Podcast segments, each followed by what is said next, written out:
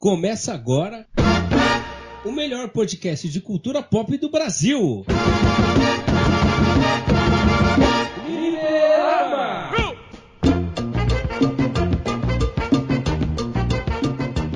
E aí, galera, está começando o primeiro Fliperama Podcast de 2020. E a gente voltou mais forte do que nunca. E aqui do meu lado, assim como no ano passado, está ele, que passou a virada do ano todo de preto, Doutor Vilas Boas. É, na verdade eu passei pelado, né? Ai, que Detalhe. Não sou muito apegado a cores. E também tem ele, que ano passado foi eleito uma das 100 pessoas mais influentes no mundo, Albert Hipólito. É, quem me dera, hein? Um abraço para as meninas, para os meninos e feliz ano novo. Bom, e nesse primeiro programa de 2020, a gente resolveu fazer um flashback, né? Dos melhores e dos piores do ano de 2019. É, né? A gente veio aqui trazer, né, as grandes novidades que foram faladas durante o ano, mas também as grandes cagadas, que não foram poucas, né? 2019 é, é um ano que foi uma diarreia, né? Cagou nas suas vidas, cagou nas nossas vidas, né? Mas a gente superou, estamos aqui se limpando, né? Mas Ô, Ninho Bosta, teve muita coisa legal, mas também a merda para compensar foi grande, né? A gente vai trazer o tudo do bom e do pior, né, do, do ano de 2019. Especialmente do pior, viu?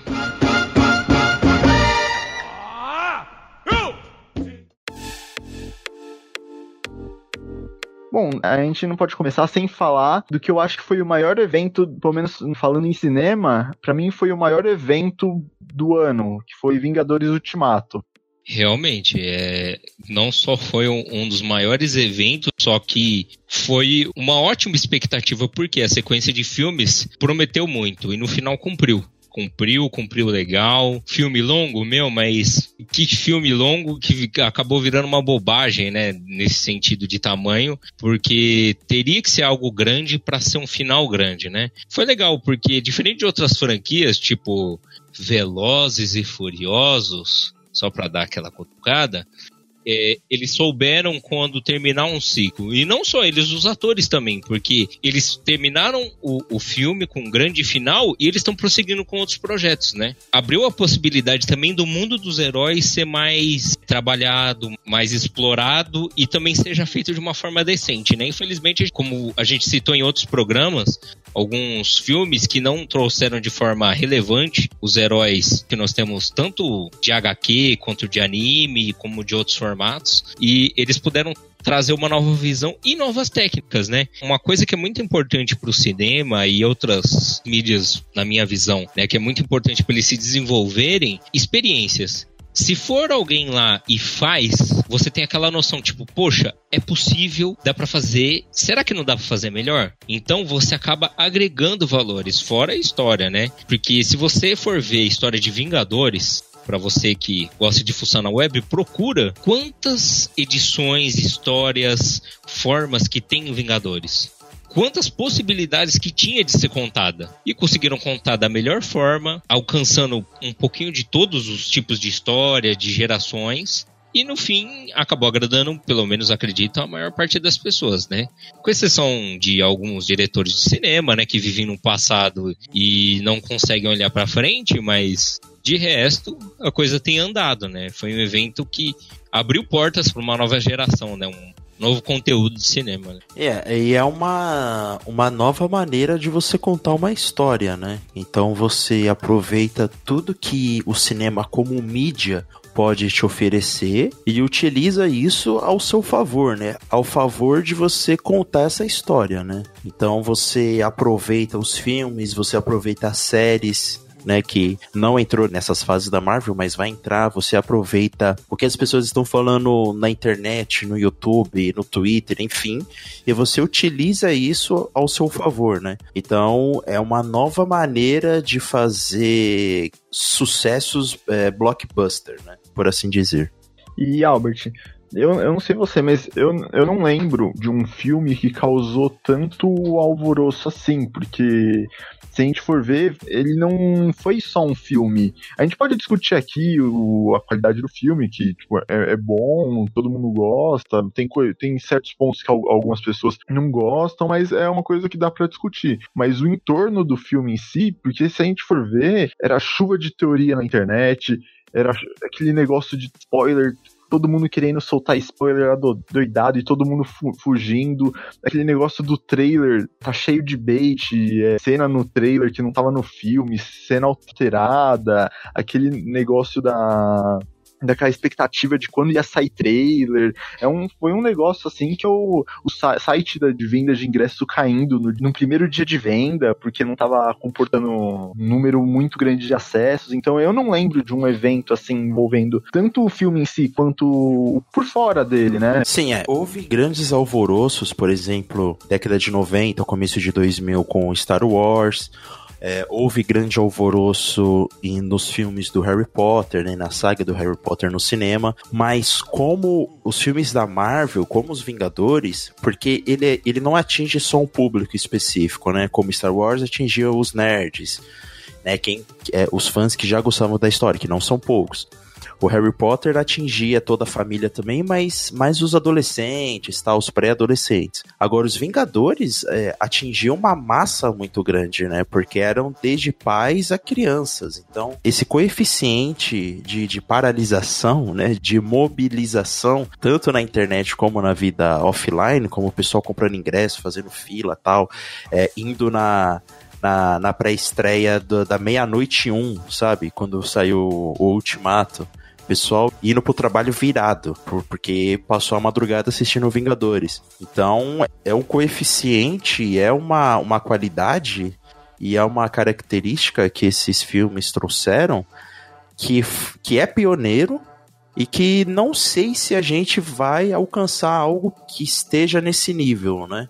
Tomara que sim, tomara que sim, porque como isso aconteceu com Star Wars, com Harry Potter e, e foi foi é, superando, né? Mas tomara que algo venha também e que supere os Vingadores e que supere a saga Marvel. Eu acho difícil porque eles conseguiram uma fórmula e atingir a família toda, né? Mas isso sim é mérito do, da Marvel, isso sim é mérito da Disney agora, de como eles podem paralisar o mundo e de como eles podem paralisar os fãs em torno de um assunto que no caso são eles, né? Agora já aproveitando, que um, um assunto de Vingadores. É, primeiro eu queria saber se vocês também classificam eles como um dos melhores filmes desse ano. Ah, eu no meu caso, eu classifico sim. Porque o impacto, além de ser muito, muito, muito alto, é, o pessoal fala de divulgação, mas não é divulgação. Eles estão com um trabalho com mais de. desde 2000 e pouco, né? Mais de 10 anos aí, investindo, explorando ao máximo as mídias, os atores. Também, uma coisa que é muito bacana foi os atores fazendo campanha para não ter spoiler, tanto da equipe quanto das pessoas que já viram o filme, porque vazou muita coisa infelizmente, foi. E o pessoal tava numa época. 2019 foi uma época tão câncer de internet, sabe? Porque já tava vindo aquela onda de, de pessoas revelando finais de filme, revelando final de série, é, revelando conteúdo de produto que nem tinha saído, que ele acabou superando todas as expectativas, porque mesmo com, com bastante spoiler, ainda assim o filme surpreendeu, porque em muitos casos estraga, mas não estragou, porque o conteúdo ficou tão grande, mas tão grande, que, que atropelou atropelou até mesmo os mal intencionados e aqueles que queriam de alguma forma estragar o filme. Eu acho sim que foi um, o, o melhor filme mas não só pela questão de ser uma coisa que a gente gosta, de superar o próprio limite midiático, né? Essa coisa de ter vários tipos de pessoas diferentes assistindo, suportar todo tipo de pressão e problema, logística. E só por isso eu acho que ele já leva fácil, assim. É, não é só o conteúdo, né? É todo o trabalho envolvido. Eu também colocaria como é, o, os, um dos melhores filmes do ano, porque ele, ele apresenta uma saga, né? Ele apresenta um desenvolvimento, um arco de personagens é, muito satisfatório que as pessoas se identificaram, né? Então, como uma história, como narrativa, como desenvolvimento de personagens, é uma coisa louvável de, de você assistir, de você estudar, né? Críticas à parte, levando em consideração um pouco também do que o Scorsese falou dos filmes da Marvel, depois ele se explicou melhor lá no, na coluna dele e tal mas é um arco de personagem. Isso, isso não dá para negar. De, de, personagens, né? No plural. Isso não dá para negar. Então, como narrativa, como trama, funciona e funcionou. a evolução, né? A evolução dos personagens, né? No primeiro Capitão, né? Tanto que eles tiram muito sarro no filme do, do passado, né? Da, da, tanto dos erros como de certos pontos peculiares. E isso é uma prova mais que evidente de superação, sabe? Que houve um desenvolvimento do personagem como ser humano, né? As pessoas se identificaram muito com isso. E já aproveitando que o Albert falou do, dos comentários do Scorsese, eu queria também perguntar, já entrando num outro filme aqui, que eu acho que já entra com um dos piores de 2019, que é o X-Men Fênix Negra. É, vocês acham que o Vingadores causa esse um, um efeito que esse gênero de super-heróis já tá meio que saturado, né? Ainda bem que você tocou nesse assunto gênero de filmes de super-herói, porque eu vi um vídeo da Mikan esses dias e ela falando dessa polêmica tal, e ela falou assim que gênero de super-herói não existe, né? Existe filmes na temática super-herói, porque dentro da temática super-herói existem filmes de, de terror, de suspense, de ficção, de drama. Então, é, na verdade, o que a gente está vendo é uma contaminação de filmes de gênero, né, desses gêneros, com a temática super-herói. No caso, a ação, né?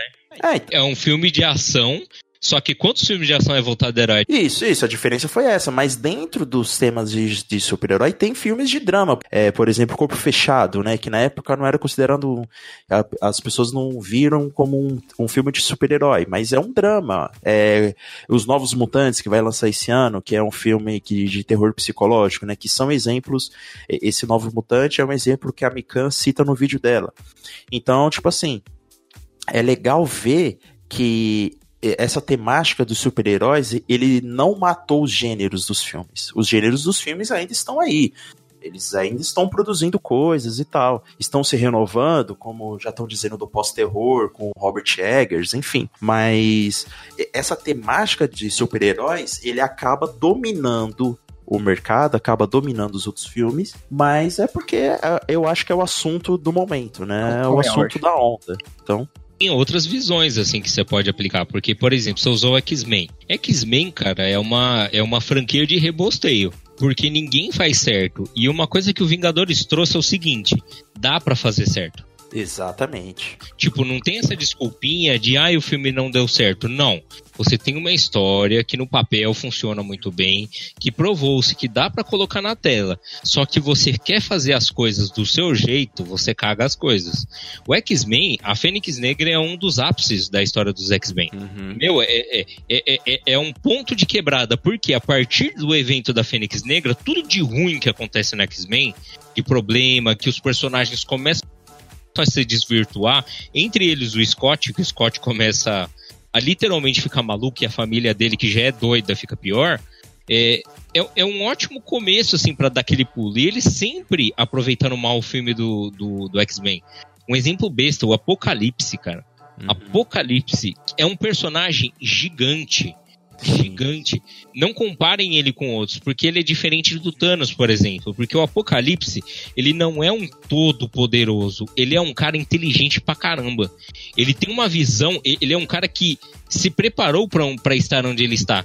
Tanto que quando ele, dentro da história original, ele faz os quatro Cavaleiros do Apocalipse, que ele pega o Magneto, que ele pega o Professor Xavier, que ele pega outros personagens, ele planejou aquilo ponta a ponta. Eles fizeram eles, eles mesmos libertarem ele. Ele é gênio pra caramba. A própria história original é, é, é muito além. Só que toda vez que vai para cinema, eles querem fazer um personagem super certinho, quer fazer uma coisa meio. Fica pra, pra mim, X-Men só plástico, sabe? Você quer fazer uma brincadeira de bonequinho? Fica muito isso. É, é nesse caso, por exemplo, que o Albert estava falando do, dos gêneros, né? Não é que tá super saturado. O que, que eu vejo? Nós tivemos muitas produções ruins em 2018 e 2019. Vingadores acabou tomando um ponte. Então pensa assim, eu lembro de ver herói em tudo quanto é canto. Principalmente antes de sair o próprio Vingadores, nossa, tudo era herói. Era série, e estava saturado porque era muita coisa e muita coisa com baixa qualidade ou mal trabalhado. Veio Vingadores, Vingadores teve aquele boom, só que no momento que Vingadores acabou, eu percebi que isso também veio junto. Aquele hype de super-herói baixou muito, tipo de 100 foi para uns 50, mais ou menos. Porque não tem produções do mesmo nível. O pessoal fala, pô, saturou. Não é só saturou. Você tem 20 produções. Das 20 produções, duas dão certo. É lógico que o resto. É lógico que vai ficar uma diferença muito grande, né? As pessoas acabam deixando de lado. Como não tem nada equivalente a Vingadores no momento na parte de heróis, então acabou tendo essa baixa. Tanto que vocês podem ver que os últimos filmes que foram muito citados do meio do ano para cá são todos filmes que não são de gêneros de herói, são filmes de suspense, são filmes românticos, são filmes é, mais delicados, filmes que focam mais numa história mais cuidada. Até mesmo as séries, elas mudaram muito o foco depois disso. Por quê? Eles perceberam que houve uma baixa, né, que Vingadores foi um ápice, só que aquilo não continuaria porque não teria produto equivalente.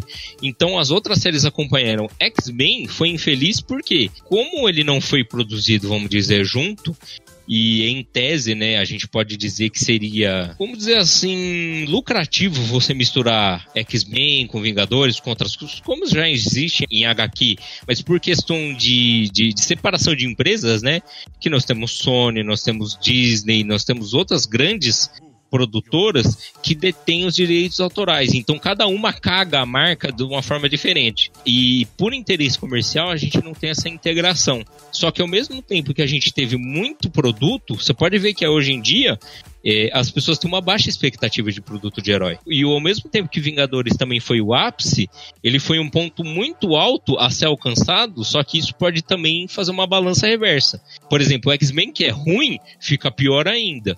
Agora, qualquer outra série, qualquer outro filme de hora que for ruim, ele sempre vai ser comparado a Vingadores. Tipo, Vingadores é o ápice, o resto é lixo, entendeu? Acaba ficando um pouco disso. E pode-se dizer também que o X-Men, vocês acham que um, um dos, não que seja o principal, mas um dos motivos do fracasso dele seria o fato da, da Fox, que é a produtora que produz o, responsável pela franquia dos X-Men, é, lançar o filme bem na época da transição da compra da Fox pela Disney? Ah, eu, eu acho que a gente pode trazer esse assunto também como sendo um impeditivo do sucesso do filme dos X-Men, mas o principal fator é história mesmo, né? Planejamento mesmo, né? Vídeo Dragon Ball Evolution. Não tem um, um é, roteiristas que se preocupam genuinamente com a história, de contar um arco grande, né? Não só aqueles pequenos arcos. Pô, no filme do Apocalipse você apresenta um dos maiores vilões da história dos X-Men em, apenas um único filme, né? O cara aparece, vive, morre em um único filme, né? Então, tipo, foi planejamento mesmo, foi, foi porcada mesmo, sabe? Ah, vamos fazer que vai vender e que vai dar lucro pra gente, sabe? Não é uma preocupação com a história, é uma preocupação com o dinheiro. Infelizmente, existem filmes assim. O, a, a, o mérito da Marvel foi eles entregarem o que o povo quer, mas de uma maneira que, que é coerente, que fizesse sentido. Então, além do filme ser um blockbuster e atrair as pessoas para ter lucro, é um filme também estruturado narrativamente, né? Então, não é só um miojo perdão para quem gosta de miojo, mas não é só um miojo com tempero pronto, sabe? É uma coisa é uma coisa mais bem preparada, mais mais bem é, pensada para ser entregue. É, caíram na pegadinha, né? Você quer fazer o fácil, né? Eles caíram naquela. Infelizmente, é uma coisa que fica evidente. Poxa, Vingadores tá hype, Herói tá hype, vamos lançar X-Men que é sucesso. Só que nessa sede ao porte, eles cagaram mais ainda, porque eles lançaram a estratégia de marketing foi horrível, a estratégia de lançamento foi pior ainda, o filme eles podiam, lógico, ter aproveitado esse gancho dos Vingadores entre filmes para crescer. Só que quando começou a mostrar o, o, as coisas do filme, uma coisa que eu não esqueço, cara, que os caras tirando sarro que parecia paródia pornô, os personagens. Tava uma coisa tão plástica, mas tão plástica, que parecia paródia pornô, não é? E, e você vê a diferença utilizando, lógico, o tema Vingadores, a atenção com os personagens, a atenção em você trabalhar, que nem você falou, Apocalipse, meu, eu vou dar um exemplo que eu gosto de uma produção que eu, eu acho simples. Todo mundo, todo mundo, pelo menos mais ou menos da minha idade, 30 anos, conhece o X-Men clássico, que é muito foda, que ele conta a grande parte da história dos X-Men que tem na HQ e é o mesmo tipo de desenho. O X-Men Evolution, que é algo, algo mais recente, em questão de desenho, não é muito forte. Você pode ver que é um desenho bem simples. Só que eles aproveitam a história do X-Men de uma forma nova. E eles mostram um monte de personagens, como por exemplo o próprio Apocalipse. A vinda do Apocalipse de um filme, ela não é rápida. Ela é bem lenta. Ele começa a ser citado, aí começa-se a aparecer os, os grupos que têm interesse dele aparecer. Aí começam a se envolver os mutantes. Aí os mutantes percebem que é uma puta cilada que eles liberaram um monstro. Só que quando eles vão ver, tipo, o Apocalipse, ele não ganha o poder dele de uma vez. Ele começa a despertar, começa a pegar vassalos, porque todos os vassalos dele já estavam mortos. E ele começa a recuperar os vassalos dele através dos, dos personagens que já existiam da série. E aí sim tem a batalha, tem a coisa que também é demorada e acaba. E quando acaba, deixa um, uma marca na sociedade que é o quê? O X-Men é uma coisa que até o pessoal é, tira sarro, que o cara que é preconceituoso e vê X-Men, ele viu errado. Porque o X-Men ele fala justamente dessas diferenças sociais que as pessoas têm preconceito. E no final da Guerra do Apocalipse, a maior marca é a discriminação contra os mutantes. É igual o que nós temos na Guerra Civil, mas fica mais marcado porque todo mundo que nasce mutante acaba virando monstro, sabe? É o próximo apocalipse. E nem isso foi aproveitado direito, sabe? Nem os ganchos foram aproveitados direito. Acabou ficando feio. Então, é, é, é, eu acho que é, é, não só esse filme, nós temos outros filmes, que nem o Quarteto Fantástico. É uma das séries que mais vende em HQ. Foi muito mal feito todos os filmes. E foi muito mal planejado. Tanto que até o próprio Capitão América fez parte. E o personagem dele é medíocre. É totalmente medíocre. Nós temos outros filmes, que nem no caso do Homem-Aranha, essa briga de vem e vai. Poxa, vê a diferença. Na mão lá da produtora, vamos fazer de tal jeito. Existem bons e ruins, mas a qualidade ainda assim é baixa. Foi dar na mão quem sabe fazer, ficou bonito, ficou legal, ficou dentro da proposta. Então, acabou que nem vocês lembram antes do, de lançar os, o último, né? O, é, é, é, bem, é bem marcado. Todo mundo fala, pô, outro Homem-Aranha? Outro Homem-Aranha cagado? Tipo, já teve quatro, tipo, vai pôr o quê? O sexto agora? E deu certo, mas porque houve interesse em trabalhar bem a marca e o personagem nas outras, eu acho. Pegaram um personagem que vende bem, ah, faz um filme dele aí, foda-se. E aí foi. Eu acho que eles acabaram caindo na mesma piadinha velha de, pô, tá dando certo, vou fazer. Mas não vou fazer do jeito certo, eu vou fazer do jeito que dá dinheiro. E acaba dando isso, né? É, um exemplo de como um filme de super-herói pode ser diferente é Corpo Fechado, Fragmentado e Vidro, né? É uma trilogia de que é um filme no tema super-herói e é uma maneira diferente de contar a história desses personagens, né? Gostando ou não do filme, mas é uma maneira diferente de você contar é, essas histórias, de, de mostrar como eles se relacionam com o mundo, de mostrar como eles se relacionam com eles mesmos, né? Concluindo, é isso. É uma maneira diferente de contar histórias dentro dessa temática, né? E que é possível fazer isso.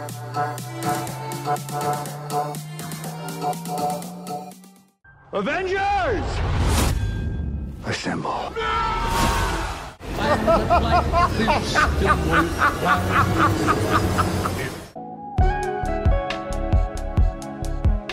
E já aproveitando esse gancho aí de temas de super-heróis, esse gênero em outras temáticas. Não sei se esse filme entra como temática de super-herói, mas tá em, faz parte do universo super-herói. Eu acho que foi uma das maiores surpresas desse ano, porque ninguém esperava, que é o Coringa, né? Isso. O Coringa, ele é, lógico, um filme. Não vamos dizer super-herói em si, ele é uma crítica social foda, né? Ele mostra uma realidade que tem acontecido. O pessoal vê o filme do Coringa, nossa, né? Aquela coisa. A gente até tava conversando do cult, né? Chato pra caramba. Meu, vê a mensagem do filme. A mensagem do filme, aquilo é realidade, cara. Eu vejo os tempos de hoje como esse filme. São pessoas tentando ser alguém que muitas vezes não tem apoio, não tem atenção e que são humilhadas. E a depressão, os problemas pessoais acabam transformando em monstros. Fiquem achando que não é 99% das pessoas que não prestam que nasce não prestando.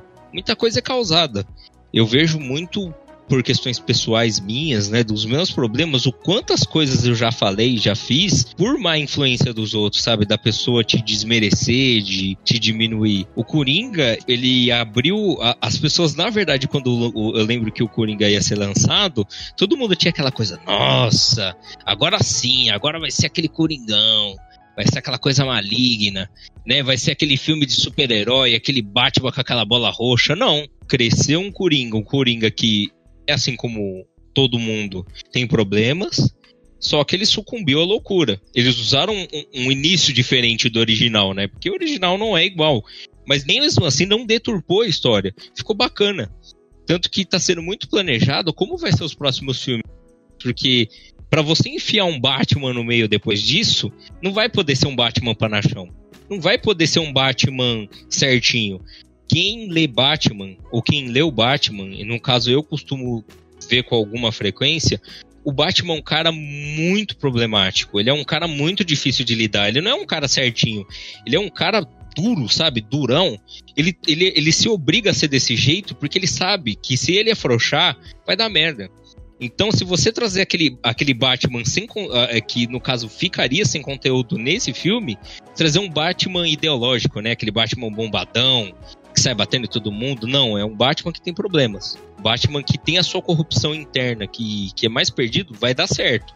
Mas esse filme mostrou também, como o Albert falou, que você não precisa ter um monte de efeito especial, um monte de tiro para lá, tiro para cá para fazer um bom personagem, um bom filme, né? Que não, a questão não é, não é a ação, é a questão do, da interpretação, né? Do suspense, de como é trabalhado. Eu acho que também foi uma, uma novidade interessante, porque todo mundo esperava uma bosta, né? Depois do último, todo mundo só esperava, pô, vai ser outro palhaço, né? Vai, os funkeiros vai ter mais um pra tatuar agora, né? No, no caso do Coringa, é, cai de novo naquilo que a gente falou, é uma, um jeito novo de você contar uma história nessa temática e que dá certo, né? E que, e que dá certo. O único problema é que, tipo, como eles planejaram um filme fechadinho, Pode ser que a continuação, que apareça o Batman, pode ser que não aconteça, né? Que, que nunca exista, né? Mas como um filme fechado, tal, dentro do seu universo, funcionou muito bem. É, porque o problema é que, assim, é, o filme, o, o desfecho do filme e as continuações teria um problema do que? O Coringa, quando ele aparece pro Batman, ele já tá mais, vamos dizer assim, saturado, ele já tá mais maduro dessa questão da loucura para quem não conhece, assim, procure um conteúdo do Batman. Tem muito filme, muito animaçãozinha assim legal que conta algumas visões diferentes do próprio Batman e do Coringa, né? E isso dá, vai te dar uma maturidade para entender o que a gente tá falando no sentido do personagem. Por quê? O Coringa não vai poder ser o mesmo do filme. Ele vai ter que estar tá num estágio mais avançado, ele vai ter que ser mais caótico. Quando o Coringa aparece, é, outros personagens icônicos aparecem. O Pinguim é do mesmo grupo o Charada, que é um que pode ver no próximo filme, que é o que eles não sabem se eles vão utilizar no Batman, se vai fazer um Coringa 2, mas eles se conhecem justamente nesse momento, quando eles meio que são presos, quando eles têm um tempo para trocar uma ideia, eles dão certo juntos, o Duas Caras. Que o Duas Caras começa a ter vários problemas de da, daquela personalidade dele, ele começa a, a, a, piorar mais, é o momento que eles se juntam. Então, se você fizer isso da cagada, meu, você, você mata a franquia inteira no, no primeiro ato. Então, é como o Albert falou, o mais seguro e talvez o mais possível seria você separar. Faz um Batman novo, faz uma história separada. Porque se continuar, eles vão ter que ter essa tensão de fazer uma história que conecta. Porque pensou, teve essa ascensão, tá? E o Coringa morreu ali? A história do Coringa, o personagem Coringa morreu ali ou ele se desenvolveu? E a questão, as pessoas vão questionar, cadê o Batman, né? Uma coisa que muita gente pergunta, cadê o Batman? Porque o foco não era o Batman, mas o Batman vai aparecer? Fica esse X. Se continuar, cara, vai ter que ser uma coisinha como o próprio Vingadores passou, como outros filmes grandes passaram. Vai ter que ser bem planejado, porque errou um, uma linha, vai perder o esforço inteiro. O primeiro filme vai assassinar os próximos, né? Mas aí não fica a nossa mão, né? Fica a mão do, do dinheiro, infelizmente. Esse fato do Coringa ser um filme fechado. E eles confirmaram, né, a sequência já. E se confirmarem a sequência só pelo fato do filme ter sido muito bem sucedido, ao mesmo tempo que é bom, às vezes me preocupa também, porque eles pensaram na história já fechada já, e agora eles vão fazer um filme só porque, tipo, a repercussão, a, a, crítica foi muito boa. Eu não sei, eu não sei se eles vão conseguir ter uma história para causar tanto impacto quanto o primeiro. Pode ser que sim, pode ser. Porque do mesmo que foi o que eu falei, ninguém esperava que esse filme seria tão bom do jeito que foi. E, e, acabou sendo. Então, ao mesmo tempo que eu fico preocupado, eu não, eu não sei, eu fico um pouco dividido. É, porque isso também mostra um pouco de da visão que os produtores e que o estúdio não teve do filme, né? Eles analisaram o material provavelmente eles sabiam que seria um sucesso, que tipo o filme se pagaria e teria lucro. Com certeza eles pensaram nisso. Eles não pensaram que seria um sucesso estrondoso, né? Que foi o primeiro filme com classificação é, maior de idade nos Estados Unidos a alcançar a marca de um bilhão de dólares, né? Mas eles é, fazerem o um filme sem planejar uma continuação e planejar a continuação só porque ganhou dinheiro é, né? Me parece uma decisão não arriscada e também não tão artística, né? Porque parece uma decisão pelo dinheiro mesmo. Ah, vamos fazer pelo dinheiro, então, já que vai continuar. E o Joaquim Fênix vai voltar, né? Tô, vendo, tô vendo a matéria aqui, tipo, ele vai voltar pro papel, porque ele tinha dito que não ia voltar, e agora ele falou que vai voltar. Então, tipo, sei lá, né? É, é, me engana que eu gosto, né? Fala que vocês pensaram, pô. Ô, Joaquim Fênix, não fala que você não ia voltar. Fala que você sempre quis fazer a continuação. Tudo bem. No, no fundo, no fundo, a gente, a gente sabe que é pelo dinheiro, mas me engana que eu gosto, né, velho? Só que isso acaba deixando tendencioso, né? Porque já teve uma repercussão negativa do Robert Pattinson como Batman. E isso daí foi pesado, foi pior do que o do, do, Ben Affleck, porque infelizmente ele ficou intoxicado com o Crepúsculo, né? Acabou queimando a imagem dele de uma forma de, pô, filme de adolescente, esse cara não consegue fazer nada. E não é bem assim, tudo bem, ele é ator, teria que se dar chance, mas aí você junta isso, um, uma continuação de um Coringa que, que veio exclusivamente pelo dinheiro e que pode correr o risco de ser mal trabalhado, e logo em seguida uma sequência de Batman, você fica meio. E aí, o que, que, que, que nós vamos estragar dessa vez, né? Não, não, digo nem que é tendencioso, é auspicioso. Você sugere muita coisa e não dá certeza nenhuma, né? É aí que fica. É isso que atrapalha. Porque aí as pessoas já vão ter uma, uma perspectiva negativa do filme antes mesmo dele vir. É, partindo em defesa do Robert Pattinson, ele é um bom ator. Ele fez outros filmes além de Crepúsculo. É que, para a grande massa, ele acabou ficando estigmatizado como o vampiro, né? Pra grande.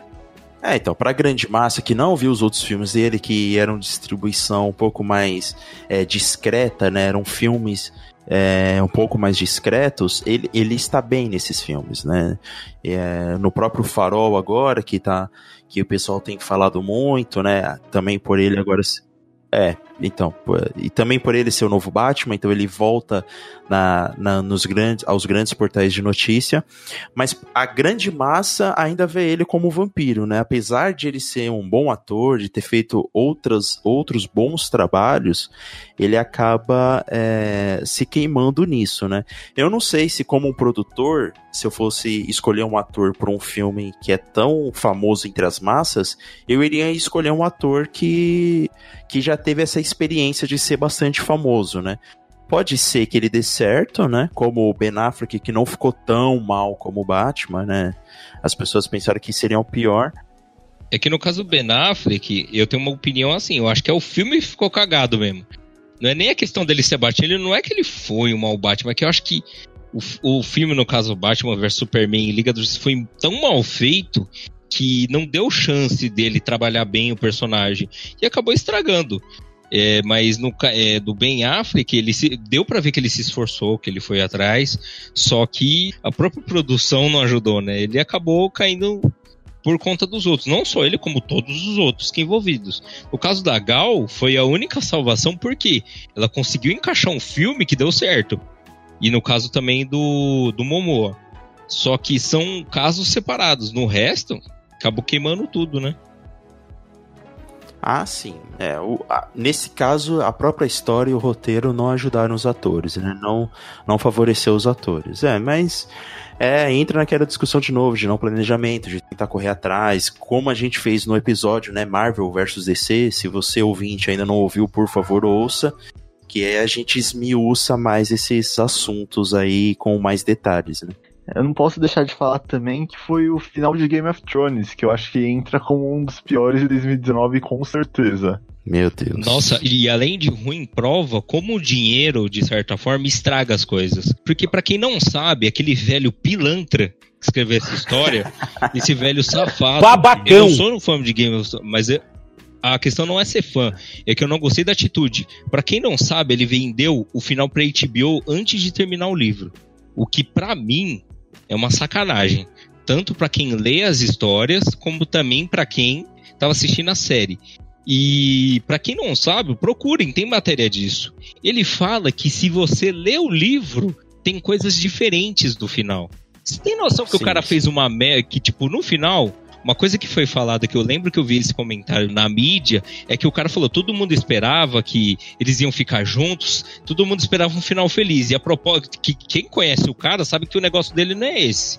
Até aí eu até entendo, mas ficou tão bosta, ficou tão choco, ficou tão fraco que você fica pensando. Eu, por exemplo, não leio os livros, tenho muitos amigos que leem e que estão esperando o grande último capítulo para ler. Mas e aí? Será que é mesmo esse final que foi do final da série? Entendeu? É duas coisas. Se você quer ver um final de verdade, compra o livro. E, e dica, ele nem vai aproveitar esse dinheiro, porque esse velho tá morrendo já. Ele só não morreu porque o diabo comeu a alma dele no momento que ele vendeu a série, tá ligado? então ele não vai morrer tão cedo.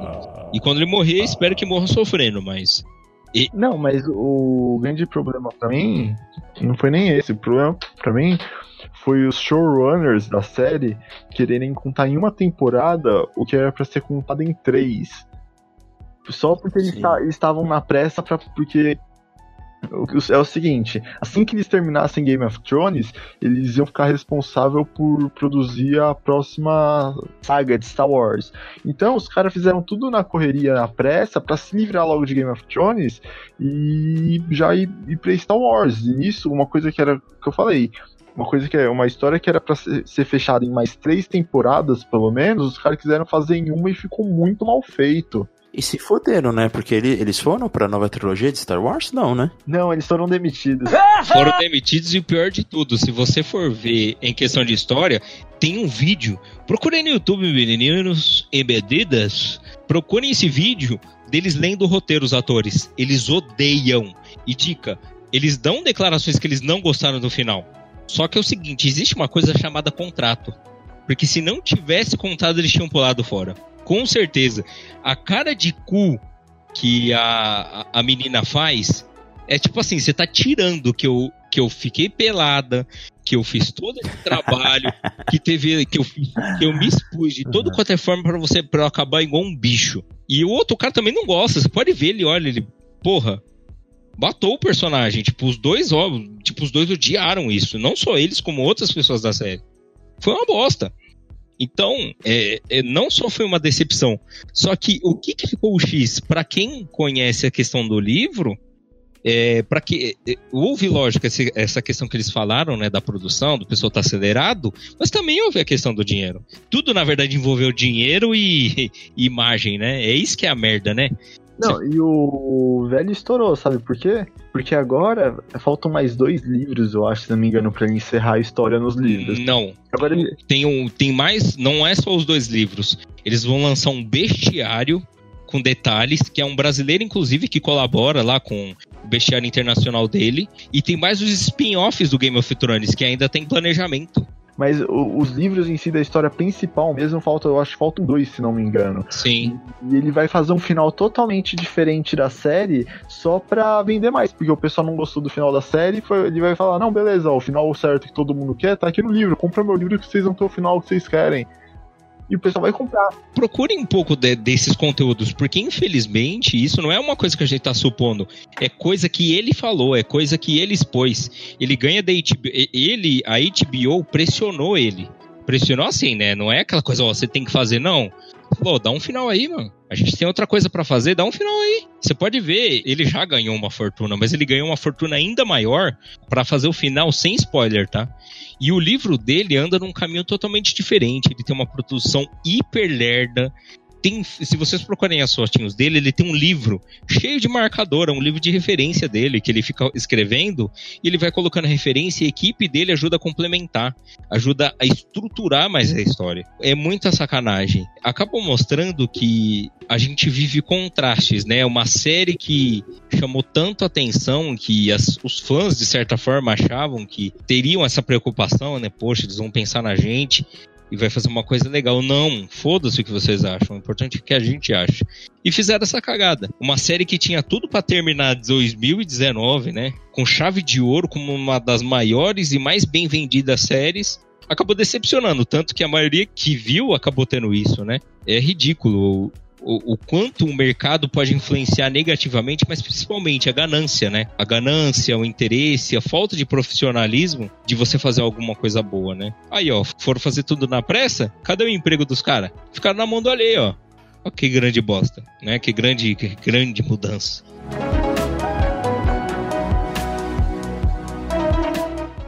Avengers! Assemble.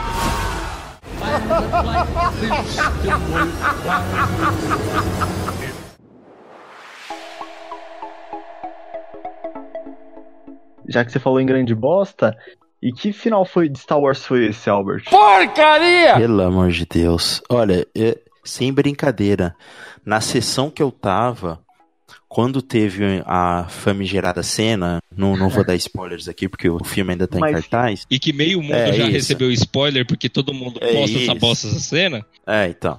Mas quando a. Cara, sem brincadeira, a minha sala inteira fez. Não. Mano, todo mundo fez isso, cara.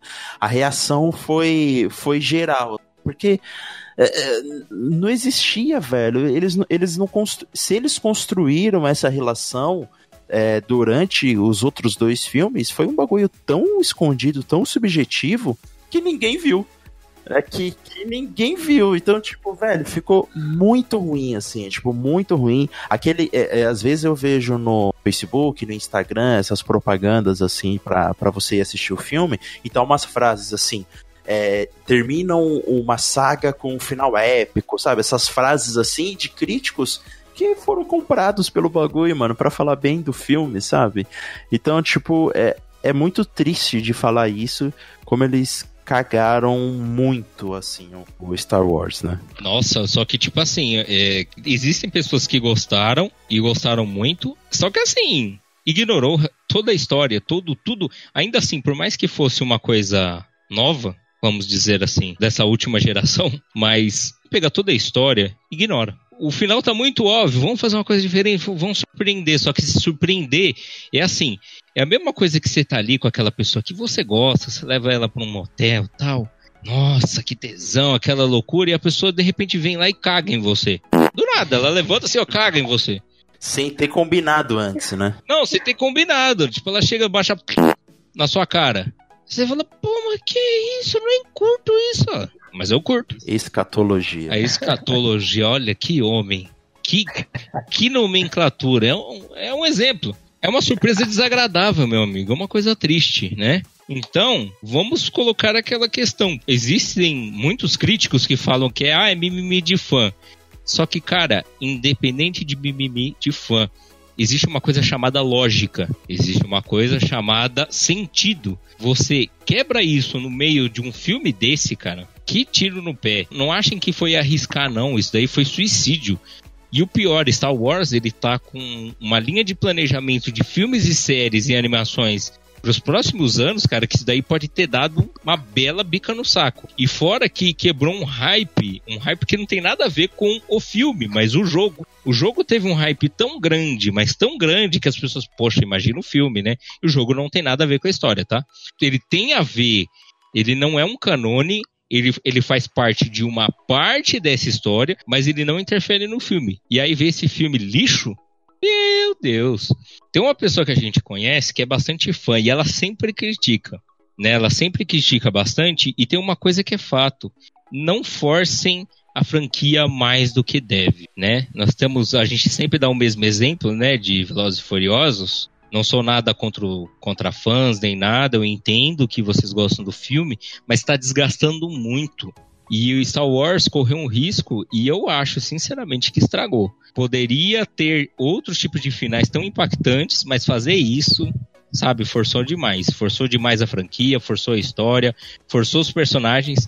E se vocês procurarem o próprio Mark Hamill, ele fala nas redes sociais com certo desprezo. Quando chegou, acho que os dois últimos filmes, né? Esse e o anterior, ele coloca um pouquinho de pesar na palavra dele, tipo, que não é do agrado dele o que foi feito. Né? Então a gente meio que fica tendencioso também no que pensar, mas para quem não viu achou uma bosta, não tira sua razão não. E é que o problema da, dessa última trilogia do Star Wars é que eles não sabem se eles querem fazer um negócio inovador ou se eles querem fazer um negócio para agradar os fãs, os fãs clássicos. Aí no final eles não acabam fazendo nenhum dos dois. Na verdade, é, é, é, aquela cagada clássica de fazer, fazer uma coisa nova com gostinho de nostalgia e no fim você caga o sonho de quem viu o primeiro e você destrói a vontade de quem nunca assistiu. É, eu vi em algum lugar que, diferente da trilogia prequel, essa nova trilogia ela se impôs de lançar um filme ano sim, ano não. E na trilogia do George Lucas, o episódio 1, 2 e 3, ele nem tava nem aí para isso, sabe? Ele lançava quando tava pronto o roteiro. Então, tipo assim, ele deixou a história bem redondinha, né? Tudo bem, ele, críticas à parte também, mas ele deixou a história bem redondinha. Tanto é que o episódio 3 ele foi lançado na outra década, né?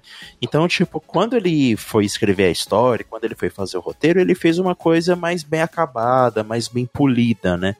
Agora, essa nova trilogia, como já outros podcasts também abordaram, matérias na internet, enfim, parece que um filme tá brigando com o outro, né? Principalmente o episódio. O episódio 7 e o episódio 8. Parece que os dois é, estão brigando entre eles. E aí vem o episódio 9 e ignora, e meio que ignora o episódio 8, sabe? Então. É, é, foi uma coisa, de novo, para ganhar dinheiro, para é, colocar hype nas pessoas, para tentar superar o sucesso da, da Marvel, o que agora é da mesma casa, né? Então não tem por que ficar brigando entre eles, mas é, foi uma coisa que não foi baseada numa escolha a favor da história, né? Foi uma coisa baseada no, no dinheiro. É, é, é, a roda do milhão, né? Tipo, e, e ele. Das verdinhas. É, é das verdinhas, que, que superar, mas e o pior, né, que você falou dessa questão de brigar, não é só brigar, fica uma coisa tão fora. E o pior que, com exceção dos atores novos, né, porque eles se empolgaram com o projeto, lógico, é um grande destaque. Mas você pode ver que todos os atores antigos, nenhum deles mostra apreço pelos filmes. Nenhum. Principalmente o Harrison Ford o Han Solo. Nossa, você vê que ele fala com um desgosto tão grande. Pode ver, pode ver entrevista, podem ver, ele fala com um desgosto tão grande, deu a impressão assim, ele, ele deixa bem claro, tipo, fiz por dinheiro. Fiz por dinheiro, fiz por dinheiro, é uma bosta. O Mark Hamill também é a mesma coisa. O Mark Hamill ficou muito mais empolgado em fazer o Coringa e fazer agora o, o Vezemir, né, no, no The Witcher, do que fazer o de novo o Skywalker. É muito tosco, é muito tosco. É, é... Foi que gostei da série, vi, vi pessoas próximas a mim que não gostaram. Mas, mas eu gostei da série, eu, eu achei legal. E eu acho que no caso do The Witcher, ele poderia ter mais episódios, né? Porque ele, ele conta a história dele. Existe o arco da temporada, existe os arcos menores, como da Yennefer, por exemplo, e existem os arcos dos episódios, né? Que são ó, essas, as histórias paralelas do episódio, monstro da semana, como a, as, as pessoas chamam. Eu acho que nesse caso poderia ser uma temporada de 12, 15 episódios, sabe? Porque aí você poderia explorar mais esses episódios do Monstro da Semana e não precisaria contar com pressa o, esses arcos médios e grandes da, da, temporada. É, porque que nem, é que nem é, para explicar as coisas fica meio difícil, né? É, então, fica meio corrido, né? Porque tem um episódio que, que é bem corrido e eles têm que explicar logo o que tá acontecendo, tudo. Aí é basicamente um episódio que explica tudo. É, eu não. Essa primeira temporada gostei, mas tipo, eu não achei um negócio tipo, sensacional, mas eu achei ela muito boa para dar o pontapé inicial do, do universo da série. Eu acho que tem muita coisa que ela pode ser explorada. Sim. sim. se quiserem, souberem fazer um planejamento certinho, eu acho que ela tem potencial muito alto para ser uma das. se manter tipo, como uma das melhores séries todo ano. E se não estragarem, que nem fizeram Game of Thrones, né? É, porque é um potencial muito grande para fazer cagada, né? Se você for pensar no geral, porque, por exemplo, o, as pessoas acabam confundindo muito o jogo. É que houve uma mistura, né? A forma de contar a história está similar ao jogo, que é o quê? No 3, no caso que eu estou usando como exemplo, é o The Witcher 3, que é o quê? Você tá no. O, pra quem não sabe, tem mais dois jogos antes. Eles são baseados no livro, né? Não é 100% igual ao livro. A história da série é mais focada no livro do que no, no jogo, por isso que o símbolo do, do brasão dele é diferente. Só que, é, como funciona o The Witcher 3? Você conta uma história nova, só que ele tem faces do passado. Por exemplo, a história do Jim com a Yennefer, que o Geralt tem é das duas versões, é do livro e é do jogo. Vai ser contado aos poucos, só que eles têm uma historinha atrás. Nessa mesma história entra o Dandelion, né? O Dandelion, ele tem, ele tem uma historinha grande com o Geralt, eles se, conhece, eles se conhecem e fazem algumas coisas de forma diferente. E se envolvem em várias coisas. Eles conhecem muitos outros amigos, muitos outros aliados. Tem o Dijkstra, que vai aparecer ainda, que é o agente, é o agente secreto ainda tem outras coisas que vão aparecer na história, só que eles, é, como o Guilherme falou, não pode cair nas graças de fazer os erros do Game of Thrones. Né? Outra coisa que o pessoal critica muito besta é da questão do Geralt de ter pouca pornografia, né? Porque em questão de história, The Witcher é, é tão pesado quanto o próprio Game of Thrones, né? Inclusive a, a famosa história do, do unicórnio do Geralt com a Yennefer, né? Que também é um clássico da história que são coisas que vão aparecer aos poucos, mas não se sabe. Eu às vezes tenho um pouquinho de impressão que assim, que eles querem usar, mas não quer usar muito. Tipo, ter medo de ficar uma coisa um pouquinho pornográfica e você limitar quem assiste. Pô, ah, tem violência, pô, mas apareceu um peru ali. E não é o do Natal. E né? não é do Natal. Acho que vai. Acho que não, acho que não vai ficar legal pro cara assistir na sala, entendeu? É, Exato. Aí eles fizeram meio nessa, tipo, porque. Uma expectativa, parece idiota isso. Quem jogou o Witcher 3 sabe que a primeira cena que é conhecida é a cena da banheira com a lagoa. Que aparece o Geralt pelada, aparece. Pelada, tem nudez explícita, mas. Nudez frontal? Não, não, não chega a aparecer em si órgão, mas é uma coisa bem sugestiva. Principalmente peito aparece bastante. Mas esperava-se uma coisa até mais pesada. Tanto por causa da história como por causa do jogo, mas acabou ficando nesse meio termo, mas para mim acho que agradou. Eles quiseram fazer uma coisa que não fosse muito restrita. Poxa, é uma coisa que você pode assistir com, com quem não é um pouco mais sensível, né? A coisa. Não estendendo muito o assunto do The Witcher, mas nesse caso também você vê como a diferença de um ator e de uma atriz mulher ela é grande, né? E de como esse ator homem já é famoso e a atriz mulher não é famosa. Porque você pega o Mark Hamill, ele já é famoso tal, e ele fala: Não, nem fudei, não vou mostrar as minhas partes na, na série. Não, mas uh, a série é assim e tal, não, e pronto, sabe? Pode ter, pode ter acontecido essa conversa, a gente não vai saber. O que não aconteceu com, com a Daenerys na primeira temporada de Game of Thrones, né? Que é um dos primeiros aparecimentos dela já, já mostra é, é, partes íntimas da personagem, né? Então, para você ver também como a história ela se aproxima, pelo que, pelo que o Thiago tá me falando, como a história ela se aproxima desse, é, dessas partes é, de nudez, né? Mas como a atitude na produção ela é diferente, né? Sim, porque é, até mesmo ela comenta, né? A atriz comenta é, que ela fez aquilo no susto. Ela tinha muita vergonha, ela nunca tinha feito cena de sexo propriamente dita é, nudez. E, tipo assim, não tinha uma pessoa no estúdio, tinha, tipo, umas 500. São 500 pessoas te vendo nu, pelado. Tipo. É a, a Emilia Clarke. Emilia Clarke. Ela mesma ela falou: Meu, eu nunca me imaginei tanta gente me vendo nua.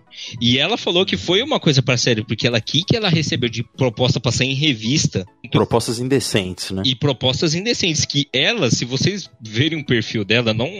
Ela é uma pessoa hiper meiga super doce. O, o Momoa falando, o Momoa falando que quando eles terminam a cena do sexo, ele abraçou ela porque ele viu que ela ficou chateada, é, ela ficou mexida. Sim, é, ficou incomodado, é, né? Ele pediu é, desculpa. É. Ele mesmo, tipo, ele falou que toda a equipe, né, ficou, ficou meio assim, sabe? Pô, tem que fazer essa cena mesmo? Se eu não me engano, É, ele, sim. ele chegaram a perguntar, tem que fazer assim mesmo? É. Todo mundo não, não gostou de fazer a cena. Porque ficou uma coisa obscena. Tipo, é uma coisa que foge Sim, a pessoa. Sim, exatamente. Faz parte. Exatamente. É. E ela não é nada obscena. Ela, como pessoa. É, ela, como pessoa, não é nada. E até Então, mesmo o próprio Momoa, por mais que ele seja esse sexy symbol, ele é um puta cara família. Ele tem filhos, ele tem filha. Ele é um cara hiper decente. E, e o pior, não foi contado, ele percebeu isso. Isso é uma sensibilidade muito grande. E outra também, o Momoa ele foi de regata à entrega dos prêmios do Globo de Ouro, né? Então o cara, um cara desse tem que ser respeitado, né? Com certeza. Agora, já, já mudando de assunto, eu queria que vocês me falassem também que foram dois filmes que saíram esse ano. Errou! Que deram. É, Ano passado. É, desculpa, ano passado. ainda não virei a chavinha ainda. Não virou. É, não passou o carnaval ainda. É, não passou carnaval ainda é 2019. Boa. É, a gente tá em 2019.2. Janeiro é broxante, cara. Janeiro é o mês que todo mundo tá falido e tá na merda, né? Então, é uma discussão que deu bastante que falar em 2019, que é sobre esses live actions da Disney. Que a gente teve nesse ano, a gente teve o Rei Leão e o Aladdin. Foram dois filmes que, em questão de bilheteria, é, foram muito bem, mas só que em questão de crítica ficou muito dividido por esse fato de ser um live action. É. Ou no caso do Rei Leão, tem essa discussão se é live action ou não também. Há dúvidas, né? Porque é, é, um projeto da Disney. Ela já tinha exposto esse projeto ano passado, ano retrasado, melhor, é, de fazer de fazer filmes, né, das suas histórias clássicas é, através do cinema. Só que acaba sendo um pouquinho tendencioso porque, como já existe animação, de fato, tudo que foge um pouco já é criticado. Já começa por aí. Animação 3D, você fala. Sim, porque Certo. eles. Eu lembro que a maior crítica que, que fizeram, é, até quando veio a Bela e a Fera, é como seria trabalhada essa questão da animação. Né? O quão fiel seria e o quão seria essa interação né, de, dessas animações. O do Aladdin, por exemplo, uma crítica que nós fizemos, inclusive acho que em um dos podcasts, foi da imagem do gênio, que foi logo quando saiu o negócio da imagem do Sonic. Saiu os dois juntos. E que todo mundo falava, não, tem que ser igual ao clássico do, do Robbie Williams. Que até alguns artistas refizeram a imagem e realmente visualmente ficou muito mais agradável para quem já conhece, né? Mas eu achei que ficou muito mais agradável e na verdade criticaram também o Will Smith porque falaram ah, como o Will Smith só faz Will Smith, por isso que colocaram a cara dele lá, entendeu? Porque ele não quer se desconfigurar do Will Smith. É, Sim, é. é, tipo, eu vejo dessa forma, porque pra quem não sabe, ele usa o próprio nome, é o nome dele de verdade, como personagem, porque ele, ele sabia que o, o personagem seria conhecido. Então, que melhor personagem que você mesmo? Isso ele foi muito gênio. Foi muito gênio. Ele usou a si mesmo com o personagem. Só que qual o problema? Você pode ver que tudo é o Will Smith. E dificilmente ele sai dele mesmo, sabe? Da figura que ele é. Então acaba atrapalhando a coisa. E os filmes também é, existe aquela mistura. Quem não viu é novo. Mas e quem conhece a história original? Aí não fica aquela nostalgia, aquela nostalgia perigosa, né? Que ao mesmo tempo que critica, não sabe aceitar alguma coisa nova. Sim, tem, tem esse ponto também, é, tem esse ponto também. O que eu tenho a dizer dessa, dessas adaptações, na verdade, é uma constatação social atual, né? É uma constatação da, da contemporaneidade. Que é o seguinte, as coisas envelhecem muito rápido. E isso é triste. E isso não poderia acontecer com os filmes de cinema. Porque quando alguém fala pra mim de um filme dos anos 80, e eu sou de 92, eu não assisti, a pessoa fala assim: Nossa, como assim você não assistiu? E é um choque, né? Porque são filmes dos anos 80, dos anos 90, dos anos 2000, que às vezes foi tão marcante pra pessoa, mas que aquilo já perdeu é, a, sua, a sua circulação, sabe? Aquilo morreu. Morreu na época e já era, não tem como reviver mais. E Rei Leão e Aladdin foi tão marcante na época que eles foram lançados, foi tão falado na época que eles foram lançado, mas que hoje em dia já não valeria para uma criança assistir, sabe? Lógico, criança pode assistir, mas eu digo assim da Disney é, conquistar novos fãs com essas histórias, com essas grandes histórias, né? Então é uma pena que não poderiam é, relançar o Rei Leão na animação no cinema, né? Teria que ser algo novo, teria que ser alguma coisa para conquistar esses novos fãs. E esse choque que a gente vê dos filmes sendo obsoletos, filmes atuais e filmes bons, isso aconteceu, por exemplo, quando eu fui falar com a minha sobrinha sobre Harry Potter eu falei de uma personagem do Harry Potter e ela não conhecia, sabe? Então, tipo, ela tem 15 anos, ela não conhece Harry Potter. Eu não sei se ela assistiu todos os filmes do Harry Potter. Ela sabe quem que é o Harry Potter, mas eu não sei se ela assistiu os filmes. E, tipo, isso foi tão marcante na nossa época e que já na próxima geração e na próxima década já não pega as pessoas. Então, os estúdios, eles vêm nesse dilema, né? Pô, a gente tem que, a gente tem que relançar os nossos clássicos porque, é, porque são histórias boas e que merecem ser assistidas, mas a gente tem que ao mesmo tempo lançar uma coisa nova, né? Então, Rei Leão e Aladdin dando bilheteria, eles vão continuar fazendo isso. É triste pra gente que a gente assistiu as histórias originais, mas é meio que necessário pro estúdio fazer isso, né? Fazendo uma meia culpa aqui com o estúdio. Só que você quer ver um exemplo bom disso daí que você falou? Rambo. Rambo, nossa, quanto, o quanto foi criticado o Rambo? Eu não sei, eu não sei se vocês viram. Porque o que, que criticaram ultimamente, lógico, mudou muita coisa. As pessoas colocando, meu, que filme violento, sabe? Que filme. Ah, é. que O próprio Exterminador mesmo do futuro. Nossa, que filme pesado. Porque são gerações, para quem viu na época, eu não vou dizer na época, que também não sou tão velho. O Rambo é, acabou tendo essa diferença, né? Aí foi sair agora, pessoal, ai, tá muito violento, ele tá batendo em pessoa. Sim, sim. Porque a nossa geração mais atual, ela é mais sensível. Tanto que se vocês forem ver as obras, pessoal que vê Netflix, pessoal que vê Amazon Prime, HBO e outras coisas, você vê que as produções são muito mais voltadas a eles. São coisas muito mais sensitivas. Porque, na minha opinião, tudo ultimamente é mais fragilizado. Muito mais fragilizado. E as pessoas não têm um senso crítico legal. Elas não conseguem entender que aquilo é um filme de ação e que a proposta é aquela. Não é o que Sim. eu gosto, eu quero que se foda. é lixo. As pessoas, as pessoas tudo, tudo hoje em dia é assim. Que nem a gente faz críticas mais pesadas, faz.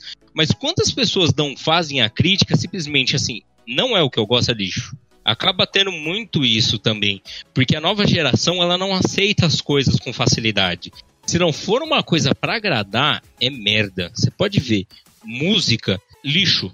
Hoje em dia você vira um ídolo, né? Você vira um ídolo na internet, um ator.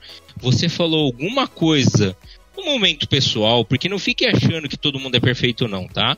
As pessoas são preconceituosas, sim, são são lixo, sim, todo mundo, cara, todo mundo. Quando você tá naquela conversa com seus amiguinhos, você dá aquela extrapolada. E isso quando sai publicamente, morre a imagem pública. Hoje em dia o cara fala uma coisa, lógico que existem casos, tá? Não vamos esquecer. Existem pessoas que praticam preconceito de forma baixa, né? Que mostram-se preconceituosos de forma agressiva, mas às vezes o cara fala uma coisa fora de questão, ou até mesmo a usar a imagem dele de forma errada, meu, você vai pra merda na hora. Um exemplo, tá ok? Fake news. Fake news. Tá ok? Fake news. A pessoa pega a sua foto, fala que você é um estuprador, você vira estuprador em 15 minutos. As pessoas não querem saber, só que o que eu tô falando é no sentido, assim, para quem não pegou. É que hoje em dia tudo é muito tendencioso. As pessoas não têm aquela crítica de tentar perceber as coisas. Se não tá óbvio, se não tá na cara, é, elas simplesmente ignoram. Tem um, alguns vídeos que vocês podem procurar que é bem legal, que é crianças ou adolescentes mexendo com coisas do passado. O cara não consegue, por exemplo, ligar um Game Boy, jogar no Game Boy, ele fica mexendo na tela, como se fosse touch. Amigo, tem um monte de botão. E, tipo, o moleque demora para descobrir o que, que é o botão. Porque não tá. É, é, tipo, pra mim é uma coisa. Mas aí eu percebo que, assim, se não tiver gritante, a pessoa não percebe. Hoje em dia as pessoas querem muito uma coisa na mão e ao mesmo tempo isso elimina o senso crítico delas, porque elas não são obrigadas a pensar.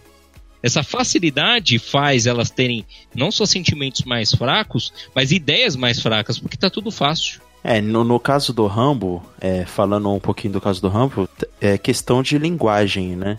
É filme brucutu, que hoje em dia já não cola mais, né? São histórias de filmes brucutu que, que hoje em dia não, não, não cola mais. E falando também dessa, dessa nova geração, Thiago, tem um personagem que o Igor Guimarães faz, que é o. Não sei que é lá, vlog, Billy Vlogger. E, e o Igor Guimarães, ele começa a falar desse jeito, haha, você é um loser, não sei o que e tal. E ele fala tão rápido e ele fala umas, umas gírias da, da geração atual que você não entende o que o cara tá falando, mano. Então, tipo, a, a diferença de, de geração é, é muito gritante, né? E isso acaba indo para os produtos de arte também, né? Para os produtos de entretenimento também. Então, Algumas coisas vão ainda comunicar com gerações passadas e outras coisas, a maioria delas, vão passar a, a se comunicar com, a, com as gerações é, presentes, né, com, com, com, as atuais. É, mas é, mas essas são coisas que peculiarmente, né, não dá para comparar. A vida é uma grande evolução.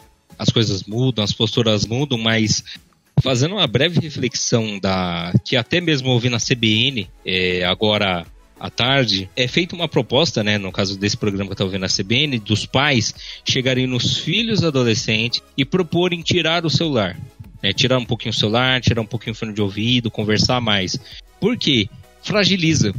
Eu vou dar um exemplo besta. É, no caso de namoros, ficantes, a pessoa termina pelo WhatsApp. A pessoa não precisa ter a exposição emocional as coisas. Só que aí vocês estão falando, pô, você tá falando disso, tal, é, é meio óbvio, não é meio óbvio, porque você acaba aceitando somente as verdades que você quer, porque essas experiências, querendo ou não, gente, é horrível, é horrível, mas faz parte do seu desenvolvimento pessoal. Se você é uma pessoa que é tímida e você não tem oportunidades ou não se dá oportunidades de soltar um pouquinho mais, de brincar um pouquinho mais, de ter mais contato, você sempre vai ser essa topeira fechada e que não vai saber lidar com nada. A mesma coisa com o jovem. Como nós sempre falamos aqui, o jovem é uma merda. É provado durante toda a história, né? Tanto que Adão e Eva, de acordo com a Bíblia, já nasceram velhos, justamente porque adolescente é uma merda. Ah, olha meu, nunca tinha pensado nisso, é verdade. É, porque se você percebe, eles não nasceram tipo 16 anos, porque adolescente é uma merda. Mas colocando Rapaz. aqui. É pesado, pesado. Mas uma coisa que é, que é colocada, o adolescente é fácil de manipular. Você quer ver um exemplo fácil de você encontrar em qualquer lugar? Política. O adolescente, qual a marca do adolescente? Revolta. Então, por que existem, por exemplo, muitas pessoas de esquerda? O pessoal pensa, ah, esquerda, né? PT! Aquele monte de coisa chata do caralho que o pessoal fica brigando de direita e esquerda e no fim é tudo a mesma bosta aqui nesse país. Mas por que isso atrai o jovem? Porque tem sensações de liberdade explica igualitação, porque o jovem se sente deslocado. Hoje em dia, o jovem se sente mais deslocado porque ele, ele vive entre várias pessoas diferentes, pessoas que, de certa forma, podemos considerar até mais bizarras que ele. Mas aí, não contente com isso, ele não consegue emprego, a escola dele é um lixo, violenta, ele é suscetível a todo tipo de drogas e bebidas, muito Bullying. E, e, e, tudo e tudo que mais que é gostoso, porque eu, por exemplo, Deep Web, Deep Web, né? Às vezes até Crocs, né? Por isso precisa tomar cuidado que são são maus que podem atingir idades mais novas. Mas Escuteiros, né? É. Só que qual que qual que é o erro principal dessa, dessa situação? O jovem é tendencioso. Só que lembrem-se, o que você leva da juventude vai para quando você fica adulto. Você pode melhorar? Pode, mas isso depende de tanta coisa. E o jovem hoje em dia tem tanta influência zoada, tanta coisa errada, que ele não tem tempo de pensar. E ele não tem interesse também em pensar. Se fez bem para ele, foda-se. Então a gente acaba vivendo essa época de mimimis. Você acaba tendo dificuldade de descobrir o que realmente tem uma coisa que tem problema, tipo, ó, isso tá errado, isso tá mal feito, isso não tem uma abordagem legal, do que às vezes é uma coisa que é mais sugestiva. Por exemplo, para mim vai ser uma coisa e na visão do Albert vai ser outra. A intenção não é dar a mesma ideia, é que cada um tem a sua opinião própria. Mas como as pessoas estão acostumadas com essa coisa fácil, eles morrem no, no, no rio, né? Morrem na praia. Porque aí ele tem que criar uma opinião própria, ele não tem. A opinião dele é sempre a dos outros. Então, uma dica que nós já vamos deixar aqui para você mudar o seu 2019 para o 2020 tenha senso crítico, pelo amor de Deus. Senso crítico. Uhum. Questione as coisas. Faça como nós aqui. Nós não somos. Apesar que alguns podem achar que nós somos boçais, falando um monte de besteira aqui, é bobagem, cara. Para com isso. Para com isso. leia mais as coisas, entenda mais as coisas, desenvolva uma coisa em cima, não fica só criticando. Começa o 2020 brilhando, assim como esses maravilhosos que estão aqui comigo, né? brilhando cada vez mais. Tentando Muita luz. É, muita luz, tentando aprender mais. Então aprenda mais, se dê um pouquinho mais de chance, use um pouquinho a cabeça para separar a orelha, viu que funciona. Ah, muito bem, galera, a gente sabe que tem muitos outros filmes bons, ruins de 2019, mas eu acho que a gente, no tempo do programa, a gente conseguiu falar os principais, mas para vocês, qual, qual, o que foi o melhor e o pior de 2019? Não tenho nada, assim, prontamente a criticar. A única coisa que eu acho que para mim em relação a filmes que são muito ruim é, uhum. é, a tentativa de adaptação uma coisa que a gente já citou em outros programas que houve uma tentativa enorme como o Albert falou a indústria está saturada uhum. eles estão tentando reviver antigas coisas e está vacilando muito né, vacilando muito e continua vacilando. Isso infelizmente é uma coisa que não mudou e que para mim foi um erro grave, porque você acaba chateando quem já viu aquilo originalmente, você não atrai fã Sim. novo, fica um lixo. Então, para mim, do cinema foi pior isso. Da parte boa do cinema, temos coisas muito legais. Temos Vingadores, mas o que eu achei legal foi a inclusão. É, uma coisa que sempre me incomodou em muitos filmes é a questão de distribuição de raças, de uhum. cores, de gêneros. Não que eu seja defensor. É sério, cara, é porque é a sendo, minha né? realidade. Eu moro no país tropical, meu amigo. Eu moro no Brasil que tem um monte de gente diferente. Eu sinto Sim. falta de ver isso. E no resto do mundo também tá assim. Não acho Sim. que é só aqui. Tem negros, tem brancos, tem gays, tem cis, tem todas essas coisas aí junto. Então isso faz falta. E para quem não sabe, o cinema não tem que ser realidade, ele tem que ser verossímil. É uma visão da realidade. Então, para se aproximar, eles têm feito mais isso, sabe? É uma casa parecida com a minha, parecida com a sua, uma realidade parecida com a nossa. Então, isso eu acho que foi um acerto muito grande. Qual que é o erro? Eu repito isso sempre porque é a minha opinião, a lacração. Você pode defender sim direitos, não só do LGBT, como de raça, como de religião, mas falta a mão, façam isso de forma inteligente, de forma natural. Porque a vida é assim. Você simplesmente xingar alguém porque ele é contra a sua opinião, ou até mesmo porque ele é preconceituoso, não resolve as coisas. Mostre-se que você é capaz e mais. Isso funciona melhor. Isso para o cinema e para qualquer outra coisa. E isso é uma coisa que eu acho que tem que melhorar. Mas as inclusões, e principalmente atores novos, que tá parando um pouco, né, de ficar pegando mesmo o cara toda vez, ajuda muito. Para mim, os melhores e piores são esses. Bom, para mim, o, o pior de 2019 foram essas continuações, reboot, remake, né? Que eles insistem em fazer esses filmes, é, trazer de novo, reviver essas histórias que foram sucesso no passado. Para mim, toda vez que sai uma continuação de um filme, sai um remake de um filme, eu já fico com o pé atrás, né? Porque, pô, de novo essa história, né? Tudo bem, se contarem de um, maneira legal e diferente, inovadora, beleza, né? Mas, pô, de novo essa história. Será que não tem espaço para histórias novas, né? Então, colocando nessa, nessa salada de continuação, por exemplo, Toy Story 4. Nossa, que, é um desgaste. É, foi uma para mim foi uma decepção enorme, um desgaste para a franquia. É, o Rei Leão, o Aladdin, que a gente falou aqui também, que é, para mim não não precisaria, né? É Godzilla, né, mano? Pô, de novo Godzilla, mas o filme do Godzilla parece que não tem mais histórias novas, não tem monstro desse, eh, debaixo de, desse mar, mano. Peraí. Né? Então, esses filmes de continuação, assim, para mim, foi a coisa ruim de 2019. Agora, as coisas boas, logicamente, então foram os filmes originais. Foram os filmes que trouxeram novas histórias, que são roteiros novos, né? Então, por exemplo, citando os nacionais aí, o Bacurau e a Vida Invisível, que eu tive a alegria de poder assistir na tela grande, né? Mas também falando de Parasita, falando de Detetive Pikachu, que foi uma grata surpresa, né? É, falando de Alita, Anjo de Combate também, que foi uma adaptação, apesar de ser uma adaptação do mangá, eu gostei bastante do filme, né? É, aquele filme do Tarantino, Era Uma Vez em Hollywood, também eu gostei bastante. O Coringa também eu gostei bastante. Então, esses filmes que, que trouxeram histórias é, originais ou então que souberam contar uma história de uma forma diferente, para mim, ganharam destaque no ano passado. É, para mim, o, o, o Vingadores aí também como um dos meus destaques favoritos. E. Bom, e Thiago, antes de encerrar, você quer mandar um abraço aí? Olha. Pô, peraí, eu preciso mandar um abraço também. Não, ah, primeiro, aí, então, então, primeiro ah, o senhor, da Albert, claro. Que... Eu, eu, fui, eu fui cobrado, eu fui cobrado, um ouvinte. Um ouvinte? Do nosso ouvinte. Ah. É, assíduo aqui do nosso programa, o Leandro Mariano, meu primo, mandando um abraço aí. Ele é um grande fã do Fliperama e abraço. da mídia podcast em geral também. Opa! Ah, então um abraço para todos eles. Abraço grande. É, um grande abraço e obrigado por, por estarem sempre ouvindo o nosso programa. É. Tendo paciência de nos ouvir. Sim. Procuramos melhorar, mas estamos piorando sempre, viu? Nós estamos tentando. É. Mandando o, o, o, grande abraço hoje para a Zona Sul, né? Aquela terra do Mano Brau, Capão Redondo, aqueles lugares que não tem asfalto, né?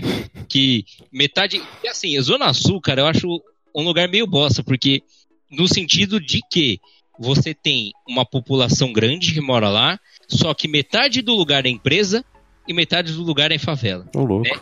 É lógico.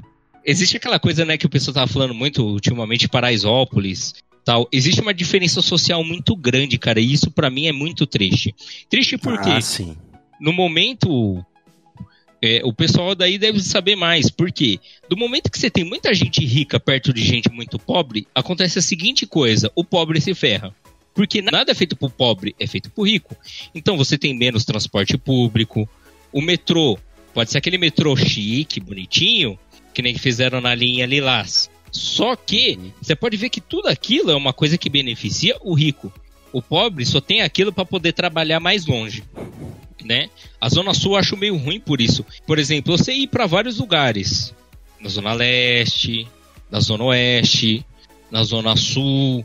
Mas só que na Zona Sul eu sempre me sinto mais perdido. Eu sempre acho que as coisas são mais deslocadas, sabe? Tudo muito longe.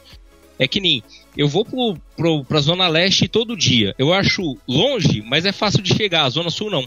A Zona Sul você pode ver que é sempre difícil de você chegar lá. Os únicos lugares que você chega perto é o lugar que é metrô. Passou disso, você tá ferrado. Pegar ônibus, você passa até no inferno com aquilo ali. E Zona Sul também né, é, aquela, é, é aquela realidade, né? O pessoal coloca como uma zona muito violenta, mas o que, que nós vamos fazer, né, filho? São Paulo inteiro chove bala. Então acaba ficando aquela, aquela coisa meio tensa, né? Os meninos lá trabalham pra caramba, moram longe pra caramba. Então eu deixo um abraço aí pros Capão Redondo, pros, pros Jardim Ângela, né, pro pessoal do Morumbi, né? Não o pessoal rico, o pessoal que trabalha lá. O rico eu quero mais que se foda, tá? É... Interlagos também, que o pessoal mora longe. Cara. É sério, gente. Pensa um lugar longe. É lugar na Zona Sul, mas é, é triste. É, é, a minha crítica lá, lá chove bala, como chove em todas as regiões, mas meu, o lugar longe, ou roça.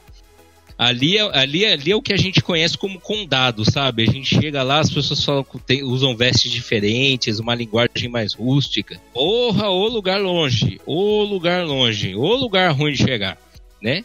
Mas a, a, Zona Sul, como a gente sempre faz a crítica, tem coisa boa. O que que tá coisa boa na Zona Sul? As pessoas. Pessoas maravilhosas, pessoas humildes, pessoas simples, mas que muito esforçadas aí, que vão conquistar cada vez mais. Alguns points. Lembrando você sempre, nós estamos deitando o pau na, na, no seu buraco aí. Fala para nós o que, que tem de bom aí, porque eu conheço algumas coisas que em Zona Sul já fui em alguns lugares legais, assim, bem poucos assim, mas fui. Tirando o shopping tal, que não é feito para pobre, e as outras que também não são feitas para pobres, mas são legais. Então, o que eu acho que falta lá? Estrutura de diversão pro pessoal de lá e transporte melhor. E chutar um pouco dos coxinhos de lá que tá estragando o rolê. Falou? Meu abraço para toda a Zona Sul, para todo efetivo de Zona Sul, todo efetivo pobre e rico, eu quero mais que se foda. Aquele abraço. Ah, e com esse abraço a gente vai chegando no final do programa. Não esqueça de de seguir a gente no Instagram, é, Flipper é uma podcast, e no Facebook também, Flipper é uma podcast. E, então a gente agradece a sua presença de hoje e valeu! Valeu! Falou! Falou! Falou? Valeu? Falou, né? Falou! Falou! Falou, alô!